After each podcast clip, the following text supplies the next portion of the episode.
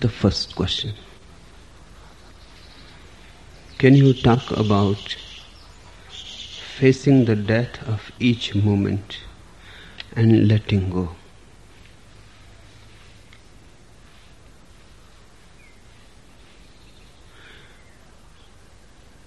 Death is already happening, whether you face it or not. Whether you look at it or not, it is already there. It is just like breathing. When the child is born, for the first time he inhales, he breathes in. That is the beginning of life. And when he will become old and one day will die, he will exhale. Death always happens with exhalation and birth with inhalation. But exhalation and inhalation are happening continuously. With each inhalation you are born. With each exhalation you die. So the first thing to understand is that death is not somewhere in the future waiting for you, as it has been always pictured. It is part of the life. It is an ongoing process, not in the future, here now. Life and death are two aspects of existence simultaneously together. Ordinarily, you have been taught to think death as against life. Death is not against life. Life is not possible without death. Death is the very ground on which life exists. Death and life are like two wings the bird cannot fly with one wing, and being cannot be without death.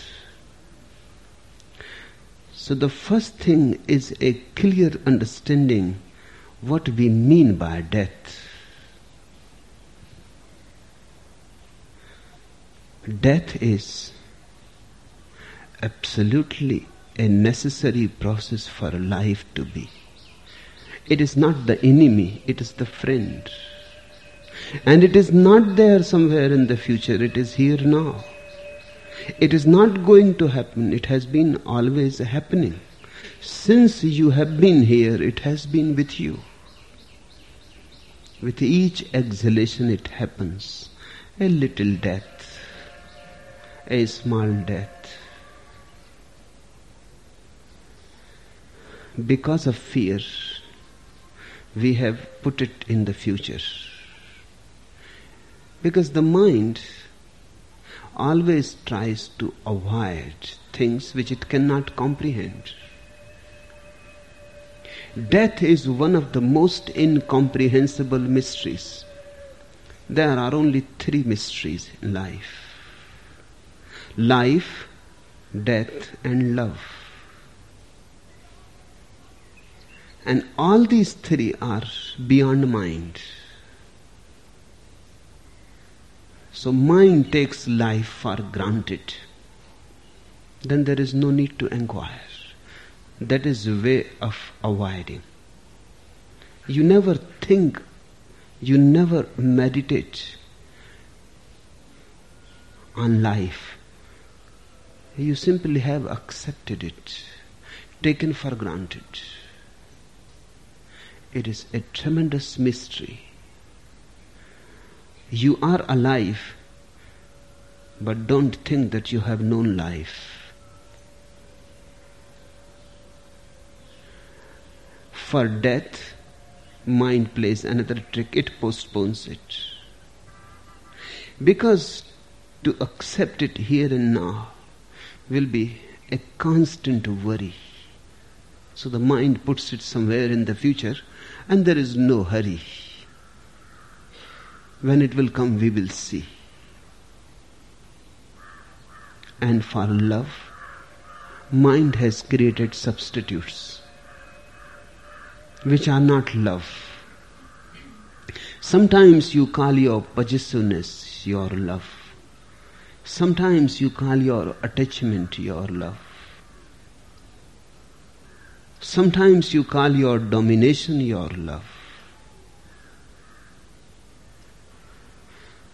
These are ego games. Love has nothing to do with them. In fact, because of these games, love is not possible. Between life and death, between the two banks of life and death, flows the river of love. And that is possible only for a person who has not taken life for granted and moves deep into the quality of being alive, becomes existential, authentic. And love is for the person who accepts death here and now and does not postpone it. Then between these two, a beautiful phenomenon arises the river of love. Life and death are like two banks. The possibility is there for the river of love to flow, but it is only a possibility. You will have to materialize it. Life and death are there Love has to be materialized. That is the goal of being a human. Unless love materializes, you have missed. You have missed the whole point of being.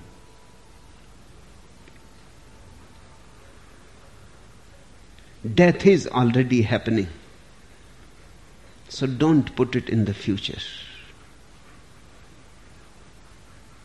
If you don't put in the future, then there is no question of defending yourself. If it is already happening, and it has been already happening always, then there is no question to protect yourself against death. Death has not killed you. It has been happening and you are still alive. It is just now happening and life is not destroyed by it. In fact, because of it, life renews itself each moment. The old leaves fall,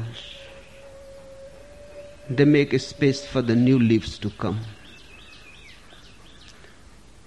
The old flowers disappear, the new flowers appear. One door closes, another immediately opens. Each moment you die, and each moment there is resurrection. Once a Christian missionary came to me and he asked, Do you believe in Jesus Christ's resurrection? I told him there is no need to go so far. Each moment, everybody is resurrected.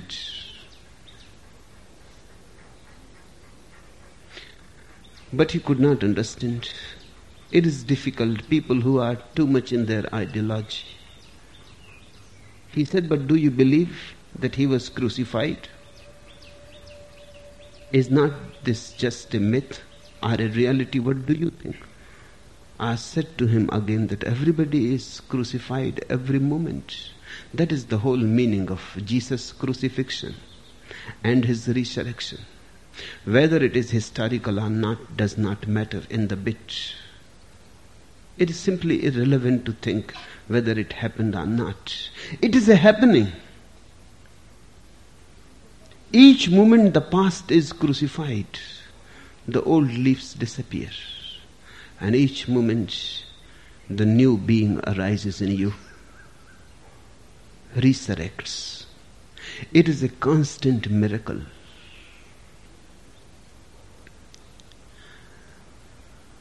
The second thing to understand about death is that death is the only certainty. Everything else is uncertain.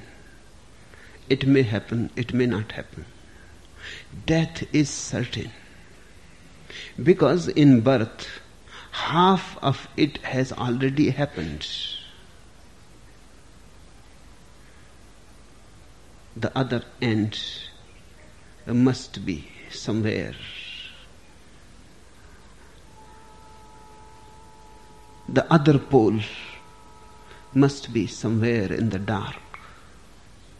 You have not come across it because you are afraid. You don't move in the dark. But it is certain. With birth, death has become a certainty.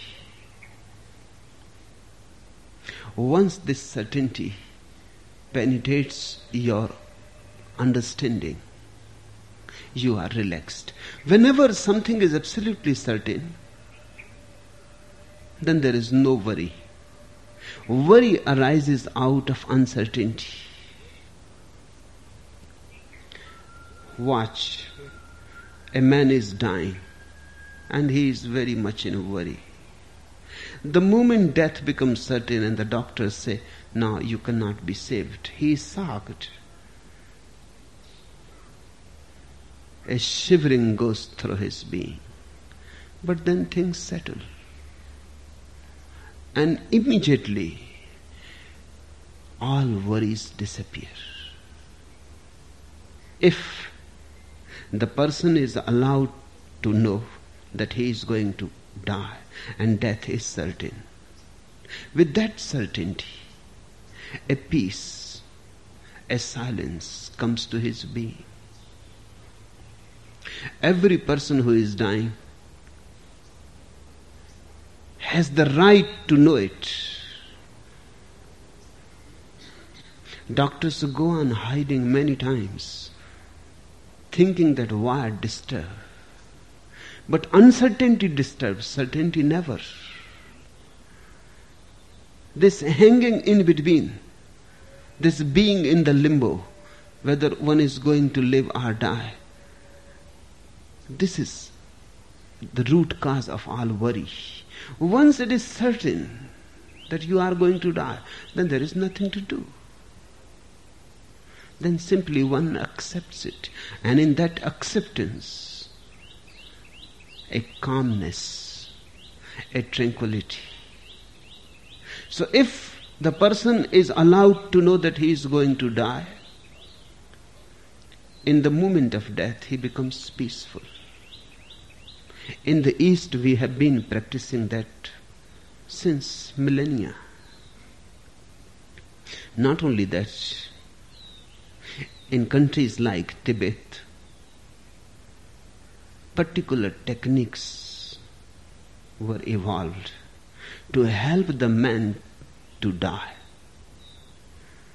They call it Bardo Thodol. When a person is dying, friends, relatives, acquaintances will gather together around him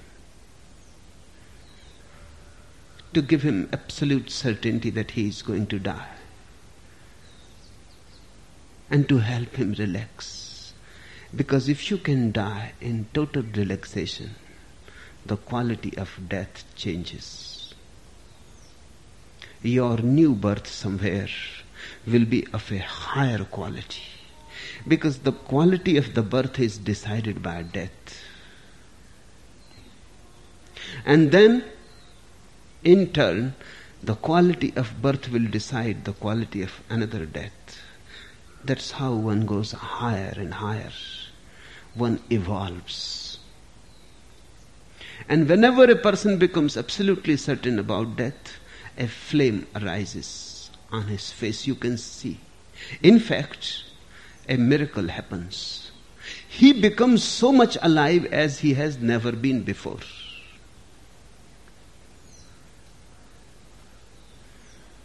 There is a saying in India that before a flame dies, it becomes tremendously intense.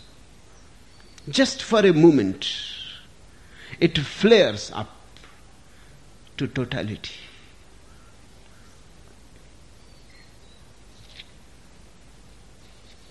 I was reading a, a small anecdote. Once there were two little worms. The first was lazy and improvident and always stayed in bed late. The other was always up early, going about his business. The early bird caught the early worm. Then along came a fisherman with a flashlight and caught the night crawler. Moral, you can't win. Death is certain.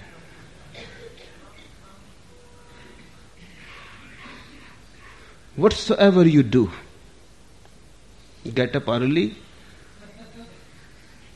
or not,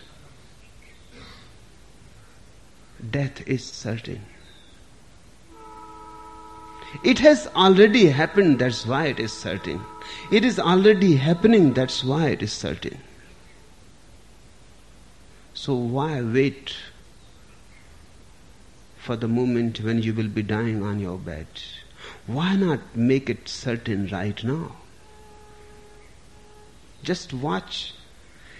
If I say death is certain, can't you feel within you fear disappearing? Can't you feel the very idea? And it is just an idea right now, not your experience. Just an idea that death is certain and you are calm and quiet. If you can experience it, and you can, because it is a fact. I'm not talking about theories, I don't deal in theories.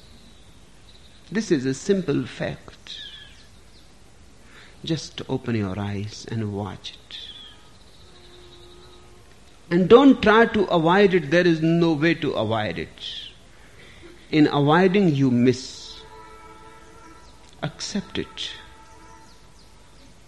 embrace it, and live with the consciousness that each moment you die and each moment you are born. And allow it to happen. Don't cling to the past. It is no more. It is already gone. Why go on carrying dead things? Why be so much burdened with corpses? Drop them. And you will feel weightlessness. And you will feel unburdened. And once you drop the past, future drops on its own accord. Because future is nothing but a projection of the past. In the past, you had some pleasures. Now the mind projects those same pleasures in the future. In the past, you had some sufferings. Now the mind projects a future in which those sufferings are not allowed to happen. That's what your future is. What else your future is? Pleasures that you enjoyed in the past are projected. Miseries dropped. A modified future, more colorful past, a modified past, painted, repainted, renovated. But it is the past. Once the past drops, suddenly the future drops. And then you are left here and now. Then you are in existence. You are existential. And that is the only way to be. All other ways are just to avoid life. And the more you avoid life, the more you become afraid of death. A person who is really living is not in any way afraid of death. If you are rightly living, you are finished with death. You are already too much grateful, fulfilled. But if you have not lived, then the constant worry continues that I have not lived yet and death is coming. And death will stop all. And with death, there will be no future. So one becomes apprehensive, afraid, and tries to avoid death. In trying that, in avoiding death, one goes on missing life. Forget about that avoidance. Live life. In living life, death is avoided. In living life, you become so fulfilled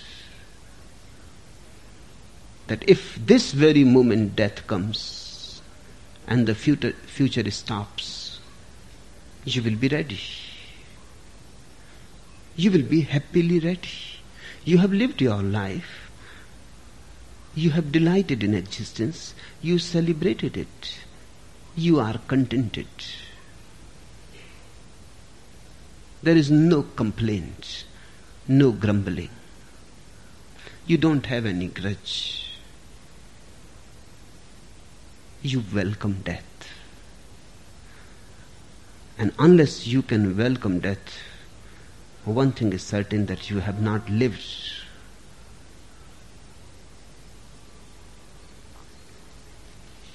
I have heard one anecdote.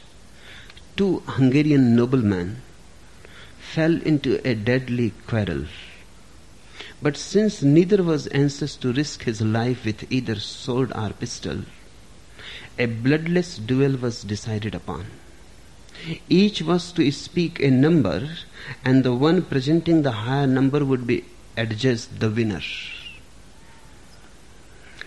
The seconds were, of course, at hand, and the excitement and suspense were extreme as the two noblemen, seated at opposite ends of a long table, bent to the task of thinking of a high number. They challenged the party who had the privilege of going first, thought long and hard. The veins on his temples swelled, and the perspiration stood out on his forehead. Three, he said finally. The other duelist said at once, Well, that beats me. when you are afraid of death, even number three,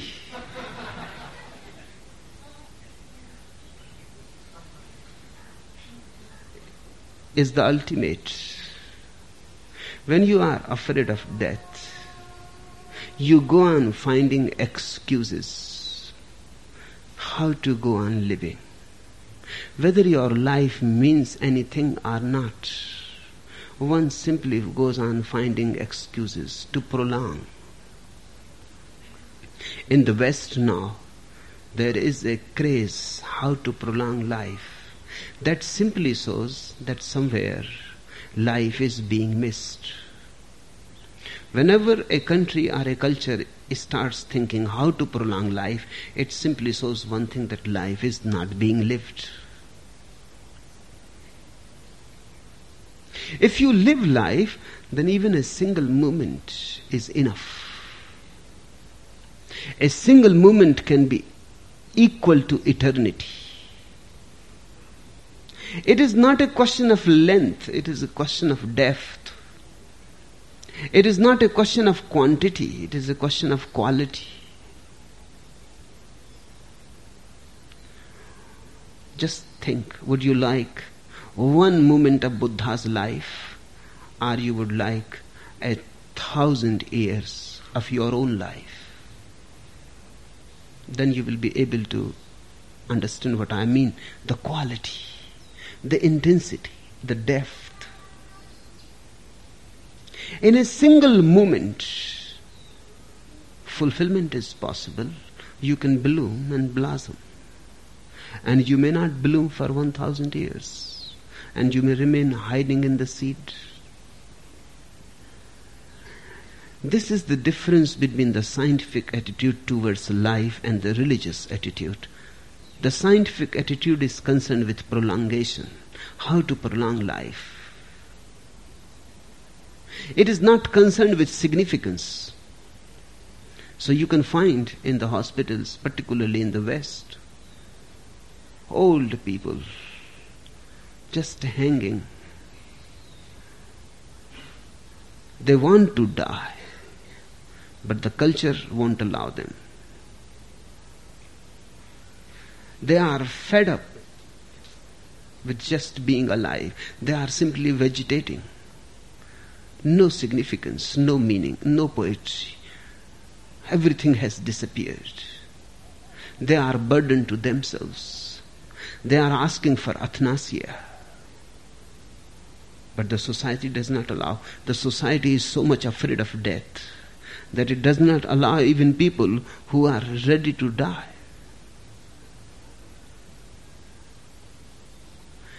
The very word death is a taboo word. More taboo than sex. Sex has become almost accepted by and by. Now death also needs a Freud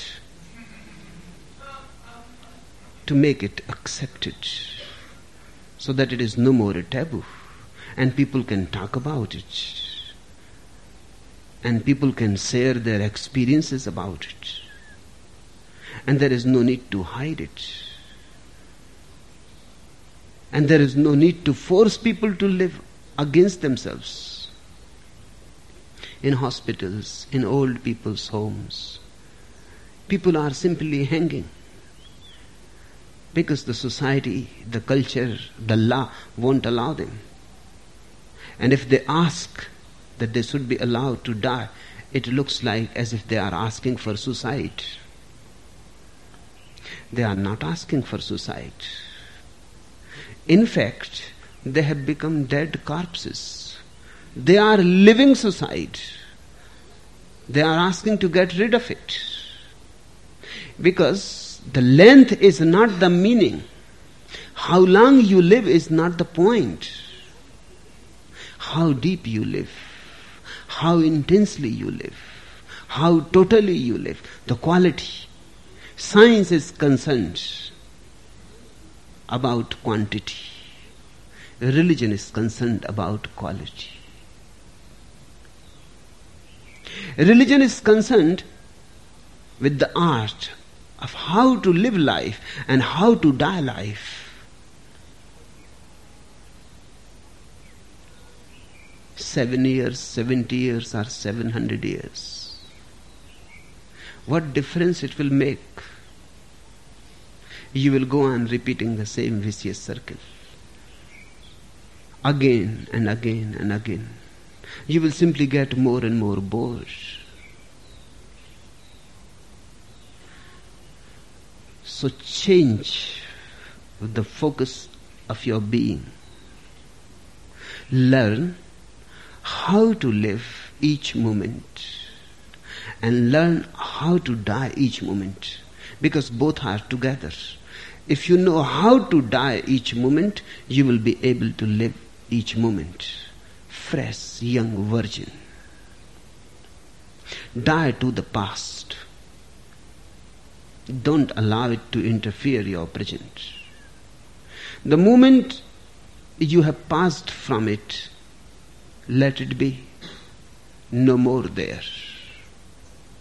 It is no more there, only in your memory it goes on. It is just a remembrance. Let this remembrance also be released. This psychological hang up should not be allowed. I am not saying that you forget everything that you know. I am not saying that all memory is bad. It has technical uses. You have to know how to drive, you have to know where your home is, you have to recognize your wife and your children. But those are not psychological hang ups. When you come home, of course, you recognize that she is your wife. This is factual memory. Useful, enhances life facilitates it. But if you come home and you look at your wife, and with all the past experiences with the wife, then that is a psychological hang up. Yesterday she was angry. Now again you look with that memory in between, your eyes clouded by that memory. The day before yesterday she was sad I was nasty and nagging. Now, if you look through all these psychological impressions, then you are not looking at the woman who is right now standing in front of you.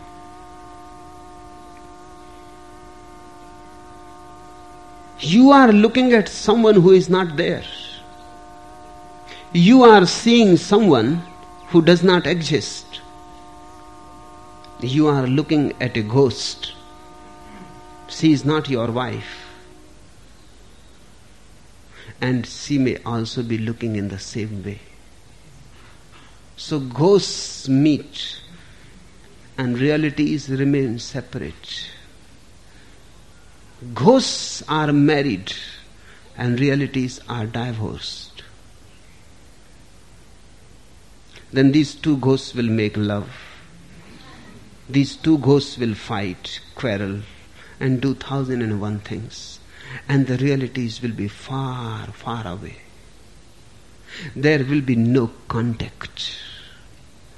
Realities will not have any connection. And then there can be no communication there can be no dialogue. Only realities can love. Ghosts can only make impotent gestures, movements, but no life in them.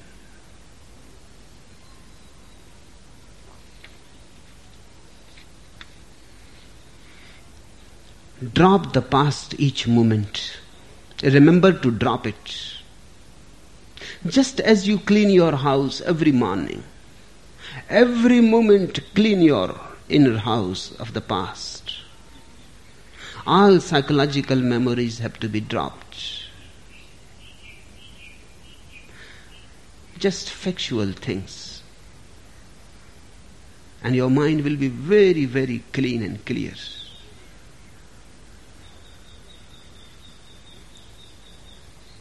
don't move ahead of yourself in future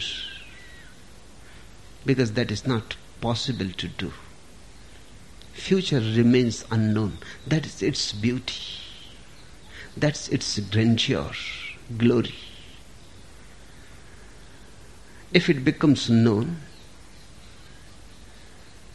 it will be useless. Because then the whole excitement and the whole surprise will be lost. Don't expect anything in the future. Don't corrupt it. Because all your expectation, if fulfilled, then too will make you miserable. Because it is your expectation and fulfilled. You will not be happy about it. Happiness is possible only through surprise. Happiness is possible only when something happens which you had never expected. When something takes you completely unawares. If your expectations are fulfilled 100%, you will be living as if in the past, not in the future. You come home and you expected your wife to say something and she says. And you expected your child to behave in a certain way and the child behaves. Just think you will be constantly in boredom. Nothing will happen. Everything will be just a repetition, as if you are seeing something which you have seen before, hearing something which you have heard before. Continuously you will see it as a repetition of something. And repetition can never be satisfying. New, the novel, the original is needed. So if your expectations are fulfilled, you will remain completely unfulfilled. And if your expectations are not fulfilled, then you feel frustrated.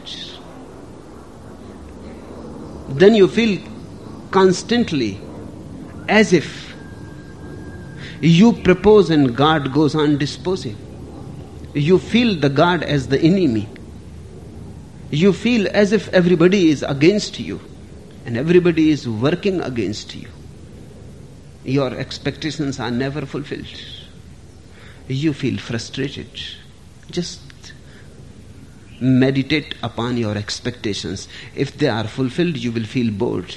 If they are not fulfilled, you will feel cheated. As if a conspiracy is going on against you. The whole existence conspiring against you. You will feel exploited.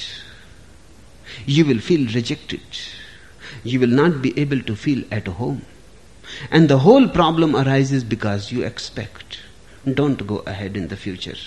Drop expectations. Once you drop expectations, you have learned how to live.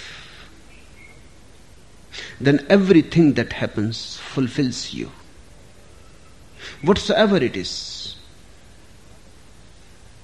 You never feel frustrated, one thing. Because in the first place, you never expect it. So frustration is impossible.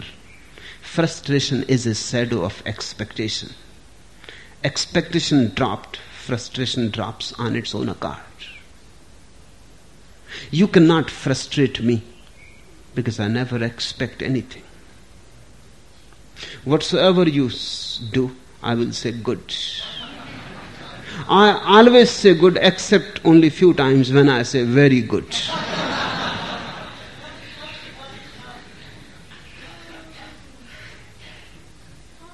Once expectations are not there, you are free to move into the unknown and accept the unknown, whatsoever it brings, and accept it with deep gratitude.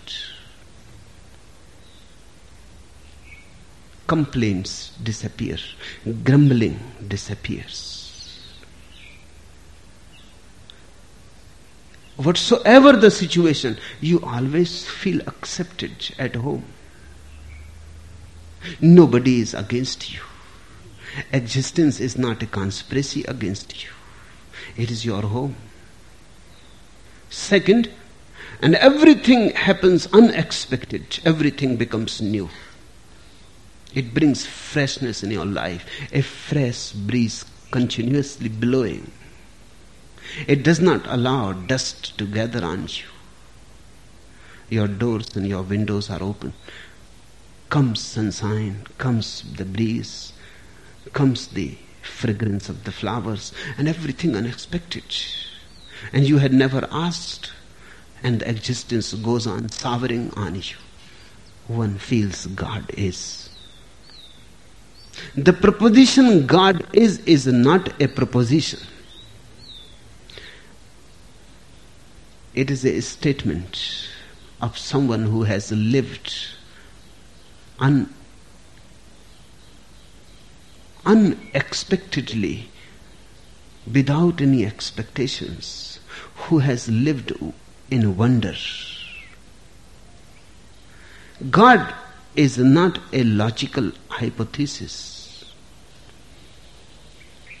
It is an exclamation of joy. It is just like, aha. It doesn't mean anything more. It simply means, aha. So beautiful, so wonderful, so new, so novel and beyond anything that you could have dreamt. Yes, life is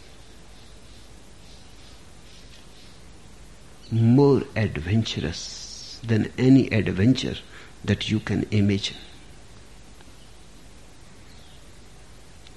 And life is pregnant always pregnant with the unknown. Once you expect, everything is destroyed.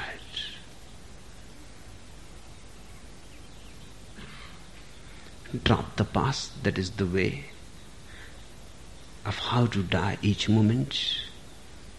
Never plan for the future. That is the way how to allow life to flow through you. And then you remain in a unfrozen state flowing. This is what I call a sannyasin. With no past, with no future. Just at this moment, alive, intensely alive. A flame burning from both the ends. A torch burning from both the ends. And this is what let go is.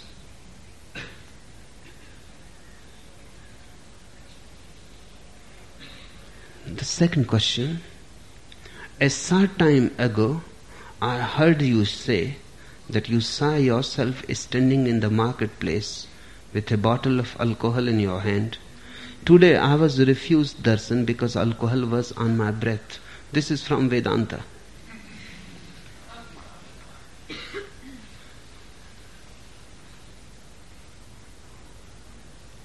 what I say and what you hear are not necessarily the same. My alcohol is my alcohol. Your alcohol is your alcohol.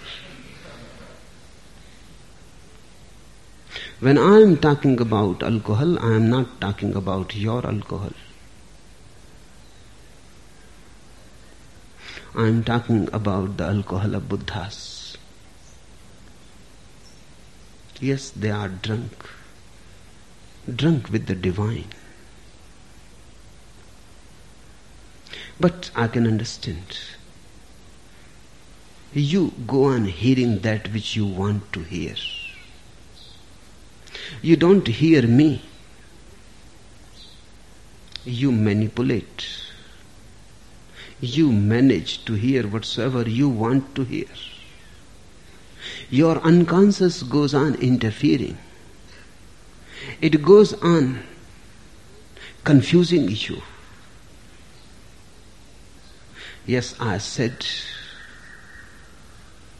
that I am in the marketplace, and not only in the marketplace, but with a bottle in my hand. This is an old Zen saying. Zen says, finally,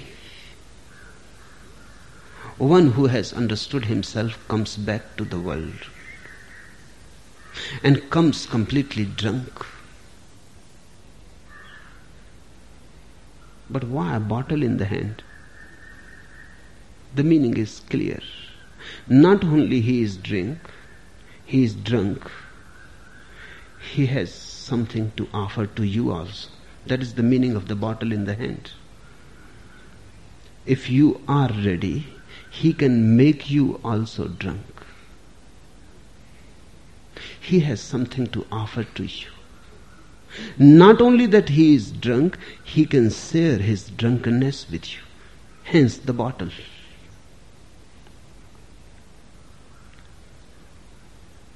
He has some invitation, invitation for you. That's why he has come to the marketplace. You go to the marketplace to get something. He has come to the marketplace to give something. He has found something. And this finding is such that it has to be shared. Sharing is its intrinsic nature. You cannot keep your bliss to yourself. It is as if a flower is trying to keep its fragrance to itself. Or a star is trying to keep its light to itself. It is not possible. When there is light, it spreads. It goes to others. It helps even those who are not even prepared to take its help. The fragrance disperses into the winds. For friends and for foes alike. Once a man has attained, he has to share. Not that he has to do something to share it. He simply finds himself sharing. He cannot do otherwise. He moves to the marketplace where people are. Where people are stumbling in darkness, he brings his light to them. Where people are thirsty, he brings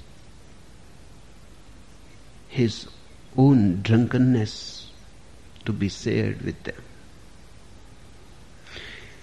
Yes, I am drunk and I have a bottle in my hand.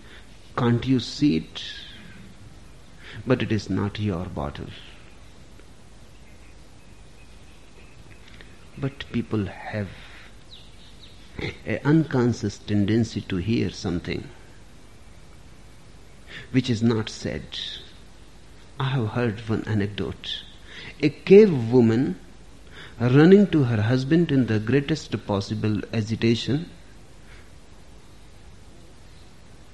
woke, she called out, Something terrible has just happened. A saber-toothed tiger has gone into my mother's cave and she's in there. Do something. Do something. Vogue looked up from the mastodon drumstick at which he was gnawing and said, Why should I do something? What the devil do I care? What happens to a saber-toothed tiger?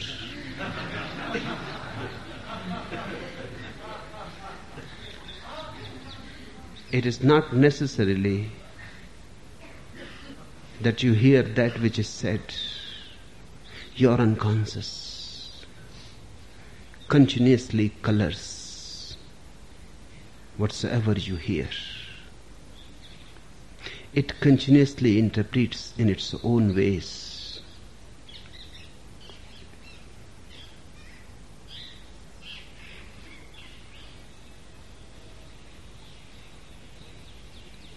The words may be the same but a slight jerk to the meaning, a slight turning, and everything changes. After 10 years of marriage, a man was consulting a marriage counselor. When I first married, he said, I was very happy. When I would come home at night, my little dog would race around barking and my wife would bring me my slippers. Now, after all these years, when I come home, my dog brings me my slippers and my wife barks at me. what is the complaint? asked the counselor. You are still getting the same service. yes, the service is same, but it's still not the same. You may hear my words and you may think the meaning is the same. It is not. So please be careful. Handle my words very carefully. They are delicate. And before you decide what they mean, don't be in a hurry. Meditate. Otherwise, not only you will miss, you may misunderstand. And not only my words will not be able to help you, they can be harmful.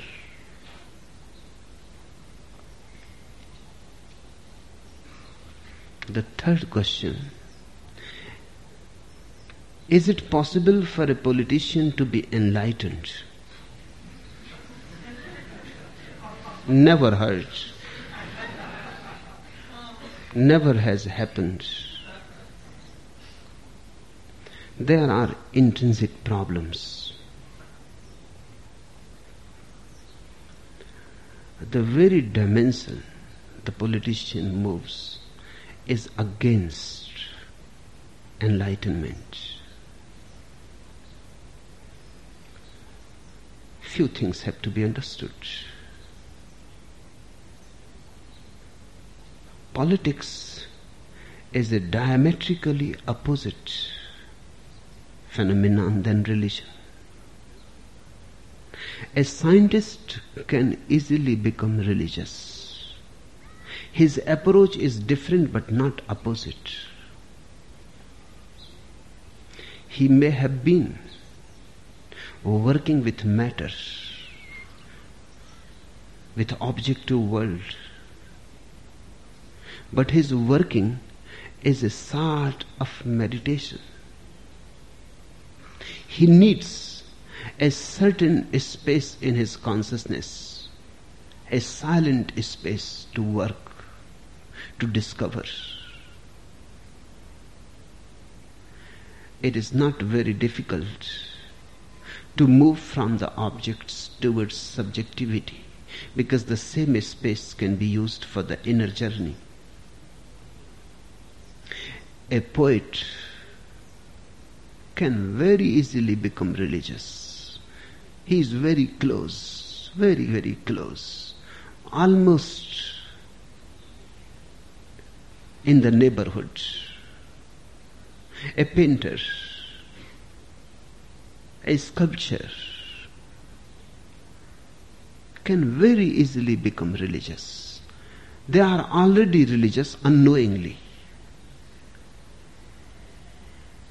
They are already worshippers, though they have not yet worshipped. They may not have thought about God they may not have consciously been religious at all. They may not go to the church or to the temple. They may not be concerned with the Bible and the Quran and the Gita. But that is not the point. A painter goes on looking in nature something divine. Colors are divine for him. A poet goes on feeling something of the religious romance all around. All creative arts are very closely related. Any moment, consciousness can dawn. Any ray can become a transformation. But a politician moves in a diametrically opposite direction. His whole training is against religion.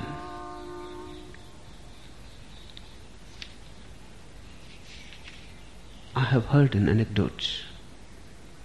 The congressman had delivered a stirring speech against a controversial bill. He was promptly buried in mountains of mail from back home as constituents wrote condemning his stint. Next day he was back on his feet in the House, this time making a speech in favor of the bill. When he finished, a colleague collared him. Yesterday, said the colleague, you made an eloquent explanation of the principles which motivated your stint. I wonder what has happened to change your mind. Someday, said the congressman, you will learn that there comes a time in every man's life when he must rise above mere principles.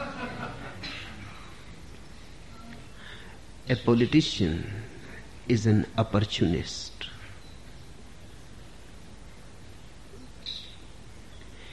In fact, he has no principles.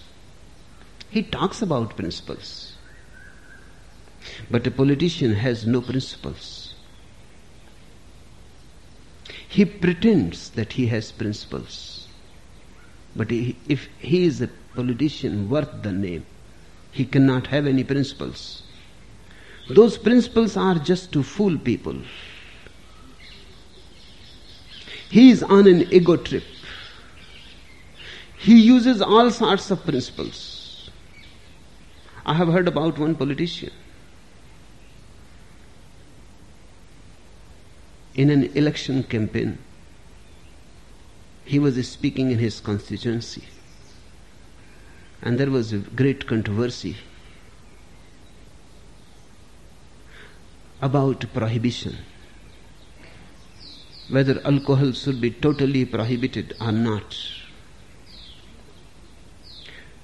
When he was speaking, a man stood up and asked that what is your stand about prohibition?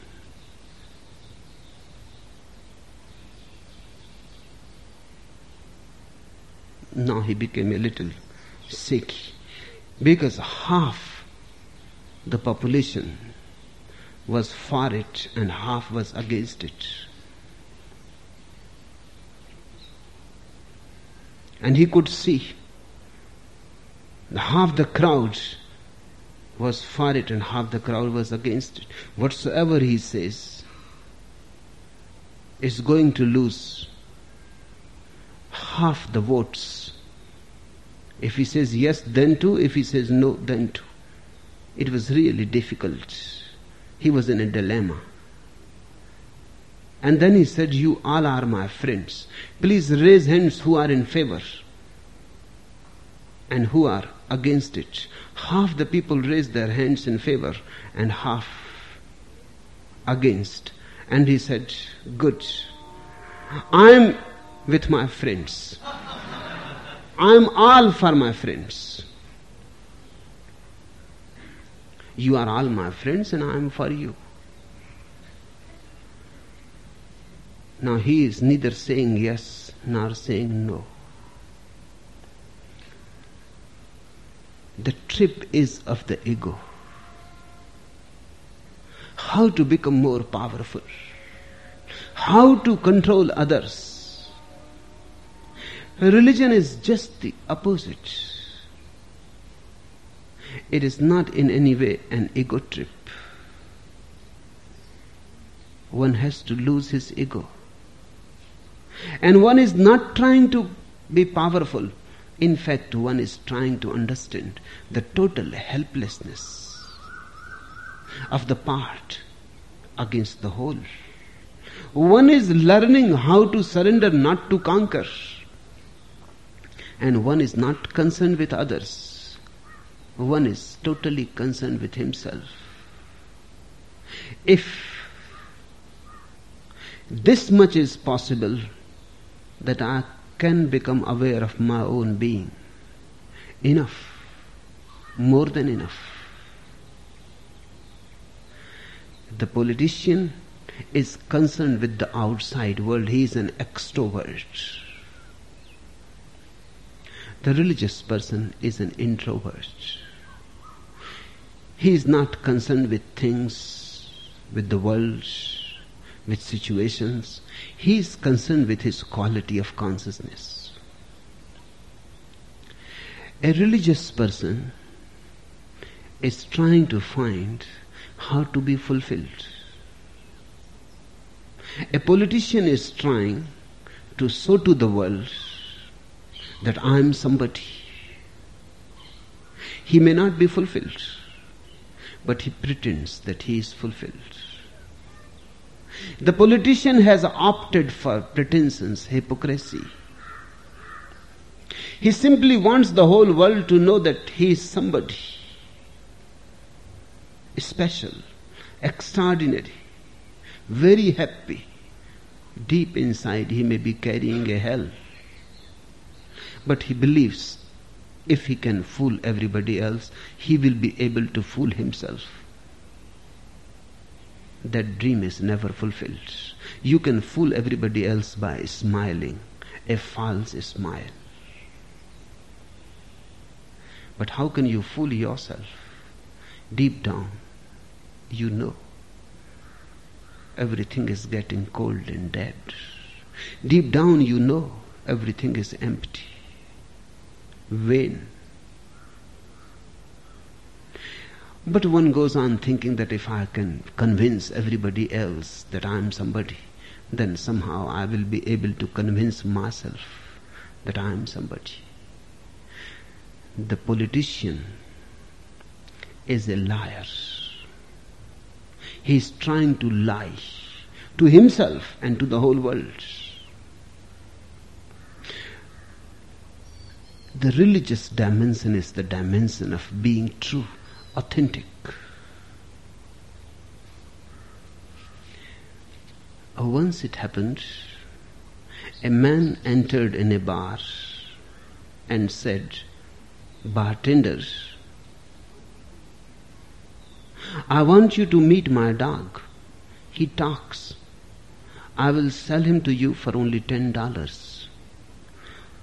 Who you think you are kidding? said the bartender. The dog, tears in his eyes, looked up. Please buy me, he said. This man treats me cruelly. He never gives me a bone. He never bathes me. He is always kicking me around. And once I was the richest trick dog in the country. I performed before presidents and kings. My name was in the papers every day, and so he does talk said the bartender. But why sell a valuable dog like that for only ten dollars? Because, said the customer, I hate liars. a politician is a liar. And he is trying to convince himself through convincing others. A politician is almost mad. Mad for power. Many people are in the madhouses in the world. Somebody thinks he is Adolf Hitler. Somebody thinks he is Napoleon. Somebody thinks he is a Ford or Mao Zedong. And they are in the jails, are in the madhouses, are in the hospitals. Because we think they have gone mad. Somebody thinking himself that he is Adolf Hitler is thought to be mad. But what about Adolf Hitler himself? The only difference is this that this man, this madman who thinks himself that he is Adolf Hitler has not been able to prove that's all. He is innocent. His madness is just innocence. Adolf Hitler proved to the world that yes, he is. Adolf Hitler is more mad than this man. His madness was such that he proved to the whole world that he is somebody. If he cannot create, then he can destroy. There are only two possibilities. Either you can be a creator, and then you feel a certain fulfillment that comes to a mother when she gives birth to a child or that comes to a poet when a poetry is born, or to a sculptor, sculptor when he has created something, a beautiful piece, in marble, in stone, in wood. Whenever you create something, you feel enhanced. You reach towards peaks. You get high. all people who are creative are close to religion. Religion is the greatest creativity because it is an effort to give birth to yourself. To become a father and mother to yourself. To be again born. To be reborn. Through meditation. Through awareness. A poetry is good. A painting is good. But when you give birth to your own consciousness, then, then there is no comparison. Then you have given birth to the ultimate poetry, the ultimate music, or the ultimate dance. This is the dimension of creativity. On the rung of creativity, religion is the last. That is the greatest art, the ultimate art. That's why I call it the ultimate alchemy. Just the opposite is the rung, the ladder of destruction. People who cannot be creative become destructive. Because through destruction, they can have a vicarious feeling that they are powerful. When Hitler destroyed millions of people, of course he had a very powerful feeling that I am somebody. I can destroy the whole world. He was almost ready to destroy the whole world. He has almost destroyed it.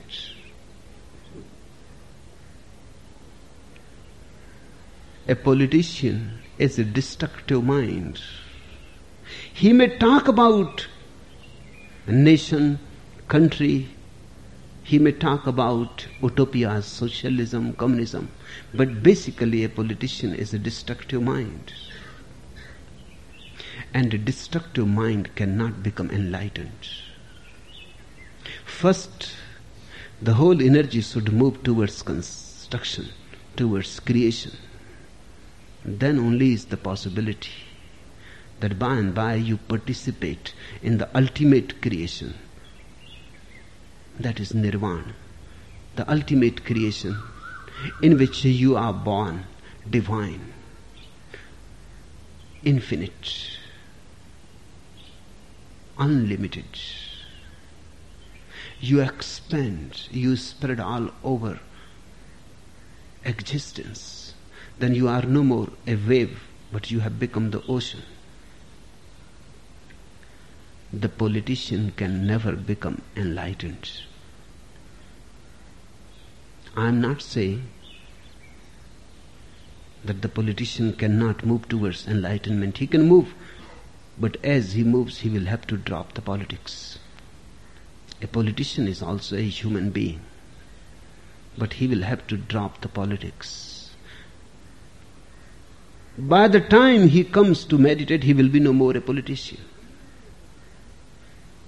Remaining a politician, a politician cannot become enlightened. His humanity is there. Even a Hitler can become a Buddha someday. One hopes he will become. Someday, far away in the future. But even an Adolf Hitler is going to become a Buddha, that is his potentiality. But then, by that time, he will not be an Adolf Hitler.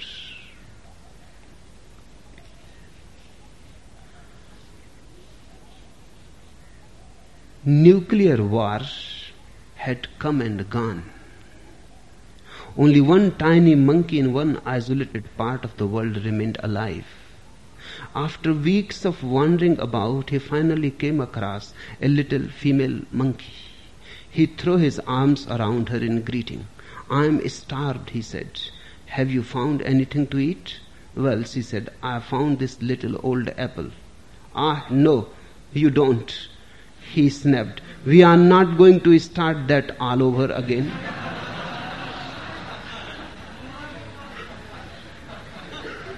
Even monkeys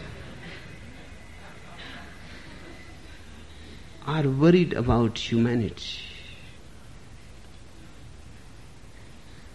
And I have heard monkeys talking. They don't believe in Darwin. They don't say that man has evolved out of monkeys. They don't think that man is a developed form. They think man has fallen from the monkeys. Of course, fallen from the trees, fallen from the height, fallen from the monkeys.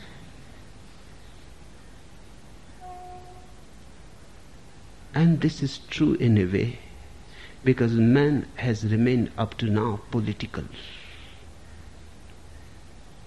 The whole history up to now has been political. No civilization has yet existed which has been religious. Not even Indian civilization. Not a single nation has come up to in being which is religious. Only rare individuals here and there, far apart. Somewhere a Buddha, a Jesus, a Zarathustra, a Lao Tzu, islands. Otherwise, ordinarily, the main current of humanity has remained political. Politics is basically ambition. Politics is basically wrong because ambition is wrong. You are not to become somebody, says religion. You are already. You are not to become powerful. You are already. You are extensions of God. You need not be worried about being powerful and somebody on a throne. Those are all stupid games. Childish, very juvenile, immature. You cannot find more immature people than politicians. In fact, in a better world, politicians will be kept in madhouses and mad people should be allowed to move into the world. Those mad people have not done anything wrong. They may be a little off the track, but they have not been harmful. Politicians are dangerously mad people, tremendously dangerous. I have heard that before Richard Nixon renounced his throne,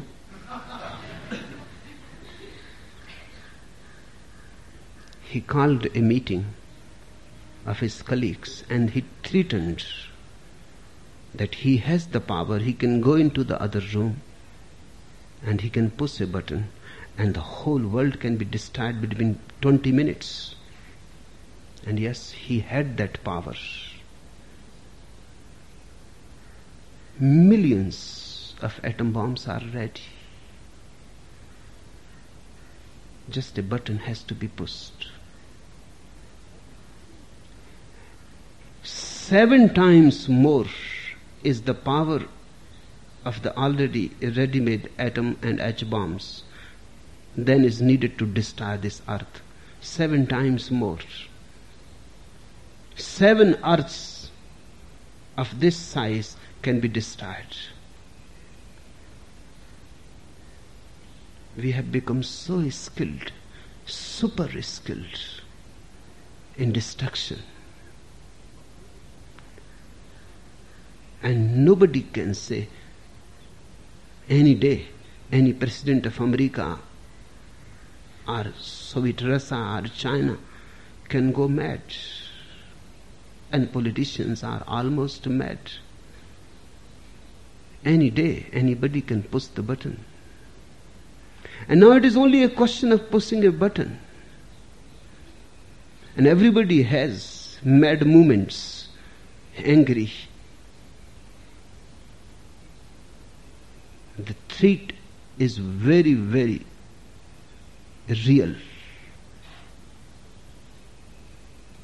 politics has been the disease of humanity, the cancer of consciousness. Drop all politics within you. And remember, when I am talking about politicians, I don't mean particularly those people who are in politics. I mean all those who are ambitious. Wherever ambition is, politics comes. Wherever you are trying to get ahead of somebody, politics comes in. Wherever you are trying to dominate somebody, maybe sees your wife or your husband, politics comes in. Politics is a very, very common disease like common cold.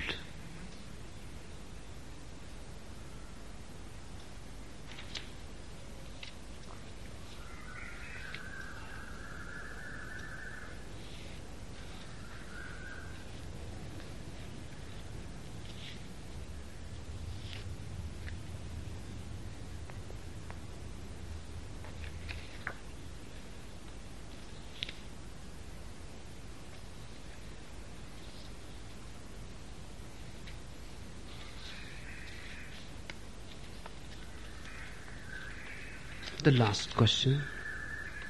Since I have been here, I have lost my ability to concentrate. It is hard for me to utter a logical sentence, and I have become very forgetful. I feel myself as a stupid child. Is that the way to the intelligence you talk about?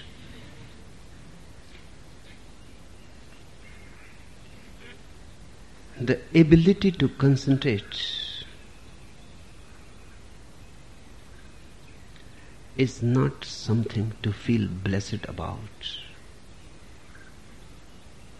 It is a frozen state of the mind, a very narrow state of the mind. Useful, of course, useful for others useful in scientific inquiry, useful in business, useful in the market, useful in politics, but absolutely useless for yourself.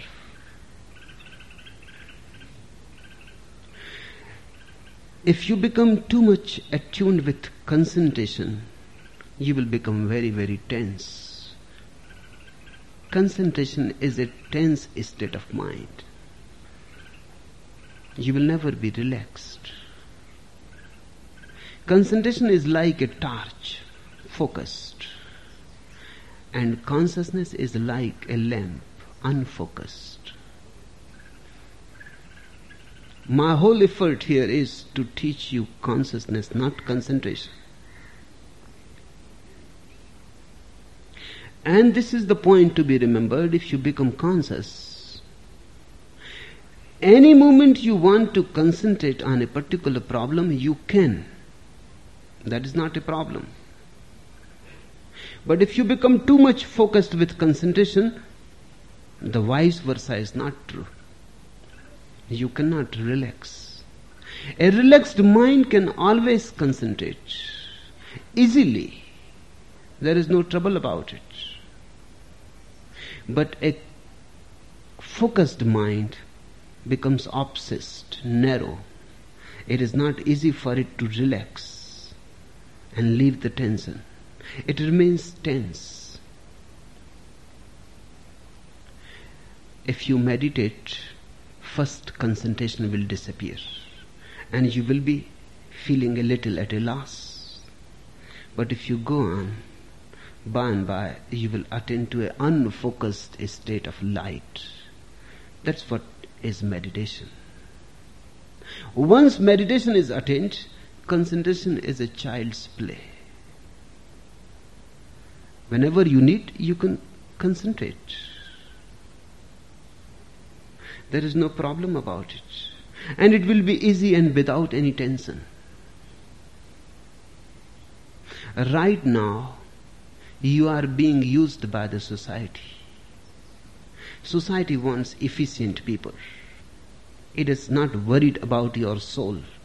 It is worried about your productivity. I am not worried about your productivity. Man has already too much, more than he can enjoy. There is no need to go on producing more. Now there is more need to play around more. There is more need to be conscious more. Science has developed enough now. Whatsoever science is doing is almost futile. Now going to the moon is simply useless. But tremendous energy is wasted.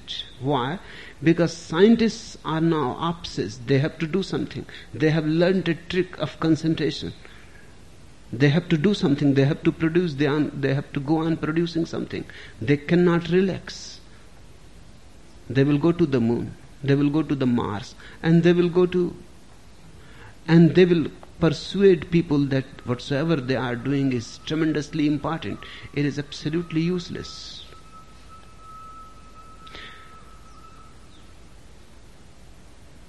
But this happens once you become trained in a certain thing, you go on in that line. Blind. Unless a cul-de-sac comes and you cannot go anymore. But life is infinite. There comes no cul-de-sac. You can go on and on and on.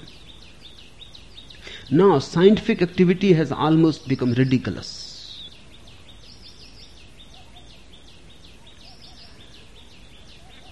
Religious activity is totally different. It is not worried about being more efficient. The whole point is how to be more joyful, how to be more celebrating. So if you go with me, by and by concentration will relax. And in the beginning you will feel afraid because you will see your skill disappearing your efficiency disappearing. You will feel you are losing something that you have gained with so much effort. In the beginning, it will happen. The ice is melting and becoming water. The ice was solid, something, concentrated. It becomes water, loose, relaxed, flows in all directions. But any time you need ice, the water can be turned into ice again, there is no problem. Just a little more cooling is needed. This is my own experience. Whatsoever I say, I say my, with my own experience. The same has happened to me. First concentration disappears. But now I can concentrate on anything. There is no problem. But I don't remain in concentration. I can concentrate and relax. Whenever the need arises, just whenever the need arises, you walk. You just don't sit on the chair and go on moving your legs. There are few people who go on because they cannot sit relaxed. Then you will call that this man is restless. Legs are needed in perfect order. Whenever you need, you can walk, you can run. But when there is no need, you can relax. Then the legs are no more functioning. But your concentration has become almost like as if you are continuously preparing for a Olympic. Hmm? Runners in a Olympic cannot relax they have to run a particular amount every morning, evening. They are continuously on the go. If they relax for a few days, they will lose their skill.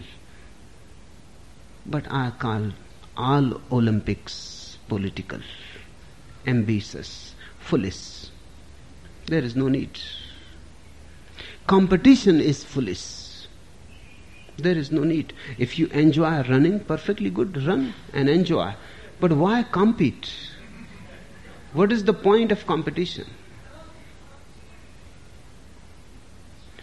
Competition brings illness, unhealthiness. Competition brings jealousy and thousand and one diseases. Meditation will allow you to concentrate whenever need arises.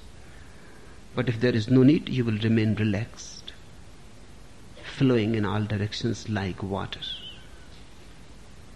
It is hard for me to utter a logical sentence. Feel blissful, feel blessed. What is the point of uttering logical sentences? Utter nonsense sounds gibberish like birds, like trees look. This way.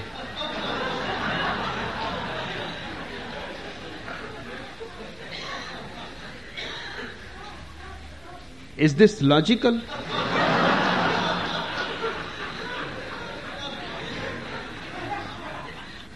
the tree is enjoying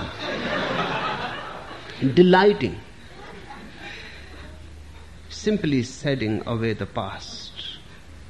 Delight, sing, utter sounds, forget all logic.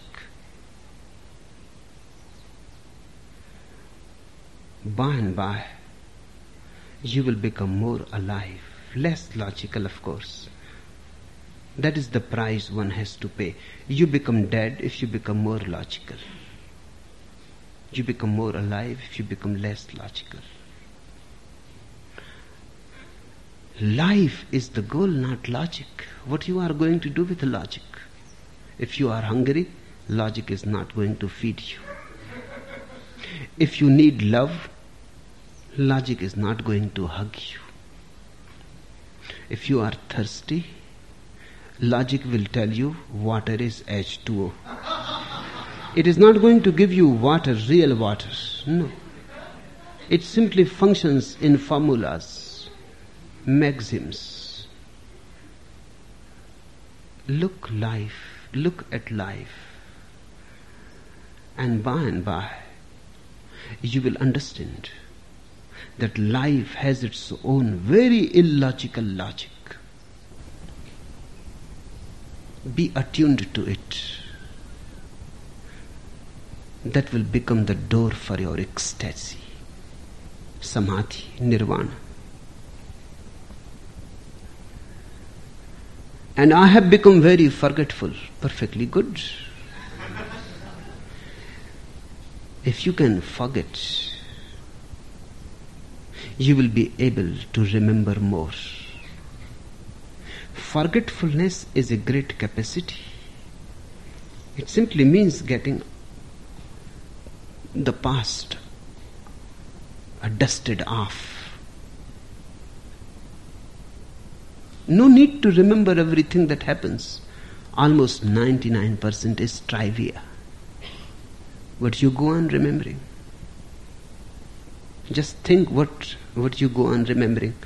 Write it down and just look at it. It is trivia. What goes on in your mind? You will not be able to show to your intimate friend because he will think you are mad. This goes on in your mind. It is good, to forget. Forgetfulness is a great capacity because that will allow you to remember. It is part of remembrance. The useless has to be forgotten so that the, the useful is remembered. And useful is very, very small. Useless is too much. In 24 hours' time, millions of informations are collected by the mind. If you collect it and remember it, you will be mad. I have heard about one man. He was presented to the Governor General once in India because he was a man of rare memory. He knew only one language, Rajasthani Hindi. A poor man, uneducated. But you tell him anything in any language and he will never forget. He will repeat it like a parrot, not knowing what it means. In the Governor General's palace, he was called. The Governor General was surprised to know his capacity. Thirty other persons were called, and in thirty languages they uttered few sentences. In a certain manner it was arranged. The man will go to one person, the first, and the first person will say first word of his sentence, then he will go to another.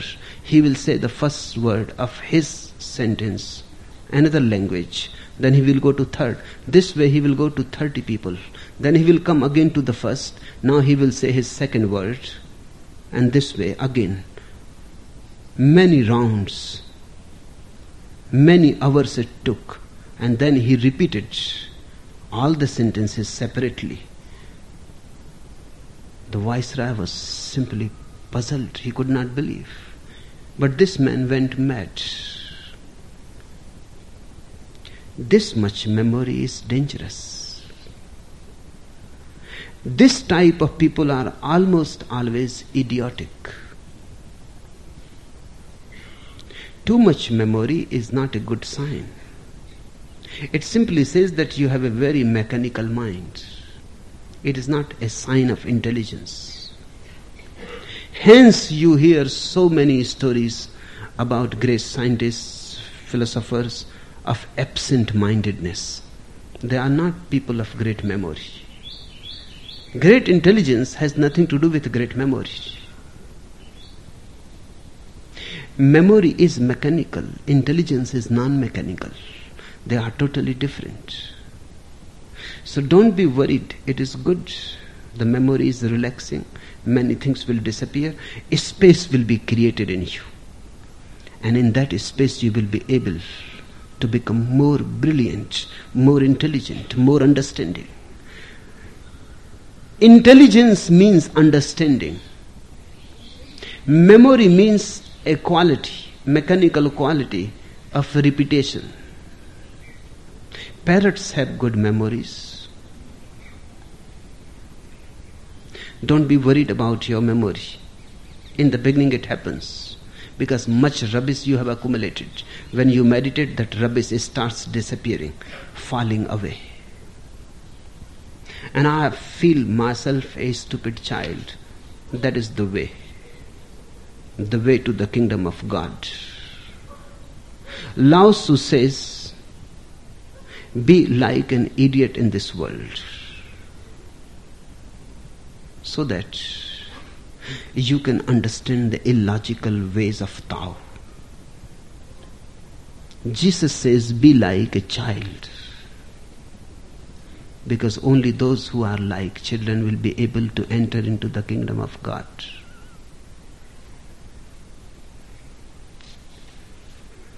Don't be worried about these things. The non essential is dropping away. Feel happy and grateful. Once the rubbish has dropped, the real will arise. Non essential gone, the essential will arise. This is the way to reach to one's own source. But many times you will get scared because whatsoever you have valued up to now, you are losing grip on it. But I can tell you only one thing I have traveled the same path and have passed through the same phases. They are phases, they come and go. And your consciousness will become more and more purified, virgin, pure, uncorrupted. That uncorrupted consciousness is God. enough for today.